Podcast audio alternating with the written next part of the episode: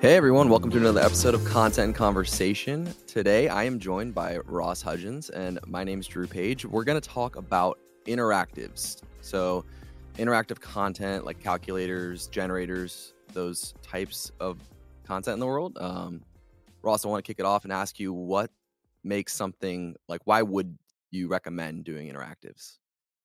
Yeah, I mean, there's many reasons to do interactives, and one of the things we preach here at Siege is a lot of people think of content and they're just like oh, writing and that's it, Right. right? And we think of content as design, UX, uh, what am I missing? Animation. Uh, it all goes into it, Right. and that's just one piece of it. Interactivity has a lot of benefits uh, that that add up to to reasons why you would win over time. One big one is there's not a big uh, there is a big sunk cost. hmm So very often that means there's a high barrier to entry to doing that well, which is a pro and a con for you. But once you get that unlocked, you start doing them, you find a good developer. Very often that means your competitors are not going to be able to replicate that very Yeah, it easily. differentiates Right. what you're doing. Right. Anyone can find a writer on Upwork, whether or not they're good or not. But the strategy and execution of all of those things together often uh, is one of the major reasons why interactive content is so worth doing. Are there any considerations like against doing interactives? Yes, I mean it's for sure ex- expensive. Yep. Uh, i- if you don't do it well or know how to do it, it can be risky. One of the things we recommend is don't just do interactivity for the sake of it. Don't listen to this podcast and then go make some post that makes no sense to be interactive. Interactive. Mhm. I think that is a failure point that many people will do. I see it a lot with like really bad link bait. Actually, they'll make fancy link bait interactive, but that very rarely is going to pay back because maybe you get some links, but it's not tied to search volume or any actual user experience in any kind of way. So that that often adds up to some negative uh, outcomes. Right. And like even sometimes when you see Google building tools in in the SERP, how do you think is it still worth going after a keyword like that that has a search component built in? It definitely should be more of a consideration. I think Ahrefs and SEMrush have gotten better at showing the estimated click through rate despite Yep. those things existing. I mean, I would think it through as a user. Like, would I want this search? Would I would I still use this calculator Google has, or otherwise? Uh, do I think they will? It should not also be future current state. It should be future state. Do I think they could eventually add a calculator here? Right. that would make me irrelevant. That could give you pause. But I think one thing that comes up with a lot of these mm-hmm. calculators, it shouldn't just be a mm-hmm. search play. Very often it should be a user experience play. Like I would recommend, I, we've recommended to clients, you have no, it's not a very fun thing to say, but you have no hope of ranking for mortgage calculator any kind of like one to two year horizon. Right. But in your business model, you should still have a mortgage calculator. Yep. So that's enough ju- justification to do that kind of thing. Yeah, and I think if if you are competing with Google itself in the search, uh, having differentiating yourself further by adding, you know, could be data visualization charts and things of that nature without getting too complex. You still want the user experience to be perfect, flawless, not as much friction to value. Um, but yeah, how do you think about the calculator itself um, building out various like complexities? Yeah, I mean, it depends on your industry, but some things you can consider are like, is this a code base you could reuse in some Mhm. way? So sometimes you could build page level features that are interactive that scale if they actually add value. Maybe it doesn't add value to just do one time, but if you know every single page on your website, you could do something interesting with that. That's that could justify that investment very often and make it scalable uh, overall, other things we think about are, are in generally is is a siege thing is the passive link intent with these things. Like, what are some of the metrics we've seen around uh, calculators, Drew? I mean, if you can get something to rank like that, a lot of people are going to look to to cite those in their resource pages and like when the, it could be calculators, it could be generators. So I think of like the Shopify's of the world, um, building like business name generator. That's a helpful tool, and it segues into like a nice freemium model where you're kind of building a tool that's going to be helpful and as long as it's relevant to your business in some way and it can segue nicely into the product itself, I think it makes a whole lot of sense to build these, like it it almost just feeds your freemium pipeline, basically. Agreed, I mean, it's so we always have 2, like, strategies on 2 sides of the spectrum very often with link building. It's like, we'll lower friction to people to link to something by giving them nice visual assets. Mhm. A calculator, ironically, is the complete opposite. These get so many links because someone can't recreate this calculator to give it to their users, Right. so they will they'll just link out, uh, because that friction to actually get on their site is so low high as compared to just, like, listing off a definition that some people will research and combine that and not cite you. It's gonna be kinda hard not to do that with a good calculator or interactive of of whatever state you've um, you go with. Right, and just to kinda tie it all together with a data-driven example here, uh, mortgage calculator, Google actually has an element built in, but NerdWallet ranks number 3. They have 978 links built to that page, so almost a 1,000 links, and the traffic value of that post is 636K. So, even if Google's mm. built-in tool is ranking, obviously, and there's still value to be had in this from links, from traffic value, and On-site value. Yeah.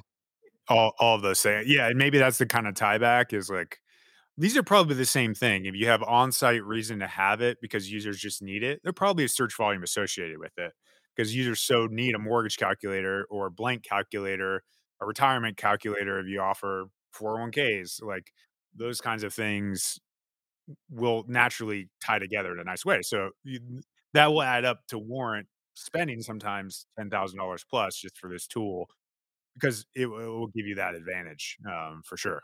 So, we've said a lot about calculators. What other types of interactives are you familiar with, and have you seen success out of? Yeah, I mean, you you mentioned generators, I think that's a good good way to go. We've we've often just found other features that add value, so we'll occasionally create statistics posts that will allow you to copy the statistic, immediately share each individual statistic. It's kind of like that specific feature gives you that, uh, interoperability, if I pronounce that correctly, to to make it more functional. Also, jump tos, like, table contents interactivity is still interactivity. If you know that you had a big hub page, you wanna get to specifically your sub use case, uh, a good table of contents jump to that's clean and looks good is gonna add value. Yeah, I think about, like, you know, maps and being able to if you have a, you know, state pages, like, having a hub of those and having an interactive maps you can click through. Um, Hippo comes to mind with that, their state insurance calculators and things like that. Yeah, that that's a home insurance, um, website for people listening who's not aware of that, but they yeah, those are great examples. Generators, I think, are common ones where you're looking for inspiration, uh, that often can make sense for you. Filtering, I think, is a common use case, so we have jump tos. It's sort of another way of doing the same thing. Jump to will take you to the page. Filtering could be a giant list, maybe it's an even bigger list than normal, Mm. and you wanna get to it fast, so that could be like a list of, uh, unicorn startups or something like that, and, uh, things like that that have a big list, or also, like, maybe it's a Pinterest type setup where they're looking for, say, red, uh, ideas, and they instantly do that. Obviously, that's another level of interactivity that's not always possible, but those are those are some common ways, yeah, uh, to apply interactivity. So, I know it we talked about the expense of creating a calculator or interactive content. Um, while that does differentiate yourself in search and against competitors, how do you think about, like, evaluating time to value? Yeah, I I think so everyone who's winning is solving for that in the quickest possible way. Yep. So, you see the NerdWallets, the Bankrates of the world, the world-class calculator kind of players. Their calculator is immediate above the fold. They will pre-fill elements to make them more useful. They'll, uh, guess your location. They'll say, "We're here in San Diego," uh, to make it so I don't have to type in that location, and that all adds value to to make that rank. So, if you think about these calculators, some of them have the same answer. So, there's they're gonna get you the same answer, they should get you the same answer. So, how do you differentiate the same answer? It's often user experience and the time to that answer. So, if you can get that same answer faster, you've technically provided a more optimal user experience that I think allows you to rank better, have a better brand experience, all of those things. So, an example would be say you're ranking for mortgage calculator, you might default to say, "We're here in San Diego. Here's the average, uh, we know it's a 30-year loan on average, most people are gonna get a 30-year loan. We know the average home value is blank." Um, those things all kinda help me get to my mortgage, uh, payment a lot faster than others, and I think it's probably why the sites that are ranking well, um, are winning almost always. Yeah, so it just always comes back to creating a great user experience, Yeah. reducing friction, autofilling those values. Yeah, that's awesome. Um so we talked about reusing Codebase, uh, and I think it's worth just kind of exploring why that would be. So you can reuse that nice interactive statistics template that you've already built and then just build it out for other keywords to just see value compound from there. Anything else that you would say is worth exploring, um, and thinking about when making interactive content? Yeah, I mean, the the jump tos with with table of contents, that's something like generally blog design, whatever features factor in there. So often a table of contents that will follow you will technically be interactive and be something that scales out as a reusable code base. That's all a big element. Um, I think the only haven't really aggressively touched on so far is that these are some of the biggest passive link intent topics on the web. Right. Yeah, they make they're generating a ton of the we touched on a little bit, but just to reemphasize, there's sites like NerdWallet that we've dug into, and you look at their top linking assets, they're almost always calculators.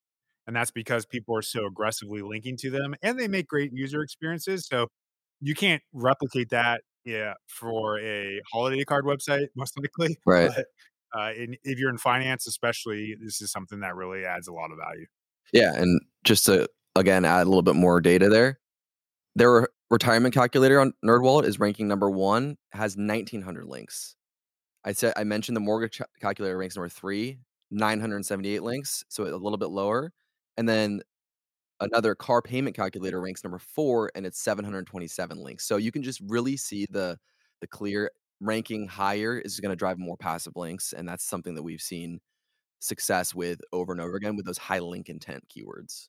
For sure. And I mean, o the overall TLDR here is like, I I think of content as more than writing, I think. Interactivity is just one great way of doing that, but if it makes sense in your business, like go all in and make sure the stuff is great. It can very often be the the backbone of an entire strong content marketing strategy. One thing that I wanna ask, uh, I've seen in some scenarios, pages that like, the keyword is calculator, but they actually don't have a calculator built. They just explain the equation. How do you think about that? Like, is it worth investing in interactivity if it's not necessarily needed? I'd say eventually that website will lose. So they might be able to rank I think there it's definitely true on lower competition queries. Maybe you're a high authority, you can Mhm. pull off ranking for those things, and I've seen it. Uh, one variant I've I've s I've realized over time is actually calculator will be the term, but also how much does blank cost? Right. Very often a calculation. So sometimes I think Google might slightly preference text sometimes there, but you'll still see calculators rank on the topic. Those situations, you might be able to pull it off, but I think that's a it's often a short-sighted view, but maybe it doesn't it doesn't warrant spending 14,000 for your business, in which case that could be worth doing. Right. Um Yeah, and then would you think about, like I see them like that those cost calculators or, like, how much does X cost? Mhm. That's super bottom funnel. There's you know, I'd say most calculators are in the middle of the funnel, but how do you think about bottom funnel pages, uh, in terms of calculators? Is it, uh, branded? Like, how much does literally my company's product cost? Or what comparison pages, things like that? Yeah, uh, they to to your point, they convert very well. Not only we talked about links, but there's no doubt that these are very often the most valu valuable topics. People will do the mortgage calculation, and then they'll get a loan. Right. So that's a very common sequence for that topic. Not all will follow that sequence, but it's common to, like, actually run the calculation, then you might yeah, out you give them their number, and then you'll have some CTAs to loan products or what have you. Um, so all that, I think, does make sense. I don't know that answer. What was your original question there? Yeah, just like bottom funnel to middle funnel, like, how do you think about, uh, Yeah. those types of content? Yeah, I mean, another way to get value out of these, to your point there, Drew, um, is pushing that more often. So we have had clients who actually will build a calculator for them and then we'll put it in posts lot on, on lots of different posts of like run your costs for blank Mhm. as a calculator.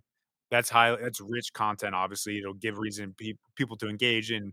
A general thing that is common with, uh, with calculators in any conversion is the idea of a yes ladder, where you get people kind of inputting things, Yep. and eventually they won't say no because you've said yes so many times, right? Uh, so that's very common. I think one reason calculators also benefit people. And is there anything you think about, uh, like scale wise? How many is there an upper limit of how much work, like you just said, the yes ladder? Like how many rungs should there be on that ladder before it gets a little bit too overwhelming? Yeah, I mean, I would not fake it. It's probably whatever question actually gets to the answer. If the second you're adding answers just to keep saying yes, Right. that's probably break. That's probably not optimal. Um, but if you can use the ladder intelligently, which is typically like you have one question and then it progresses to the next page versus seeing a giant form, which you'll see on bad pages with low time value or high time to value.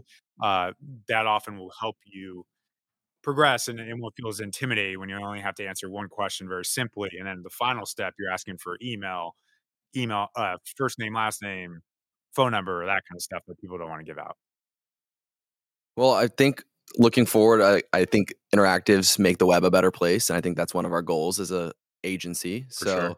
looking forward to building more interactives in the future, and I hope everyone listening does as well. Anything else to add here, Ross? yeah i would just say to kind of bring this full circle to make this podcast interactive go to our uh, go to itunes or your favorite service of choice drop us a review let us know what you thought and that'll that'll mean this post this podcast in particular was interactive just as we spoke to Check out our podcast calculator, uh, interactive after this. It's a podcast generator. It just creates our voices and just keeps talking. great content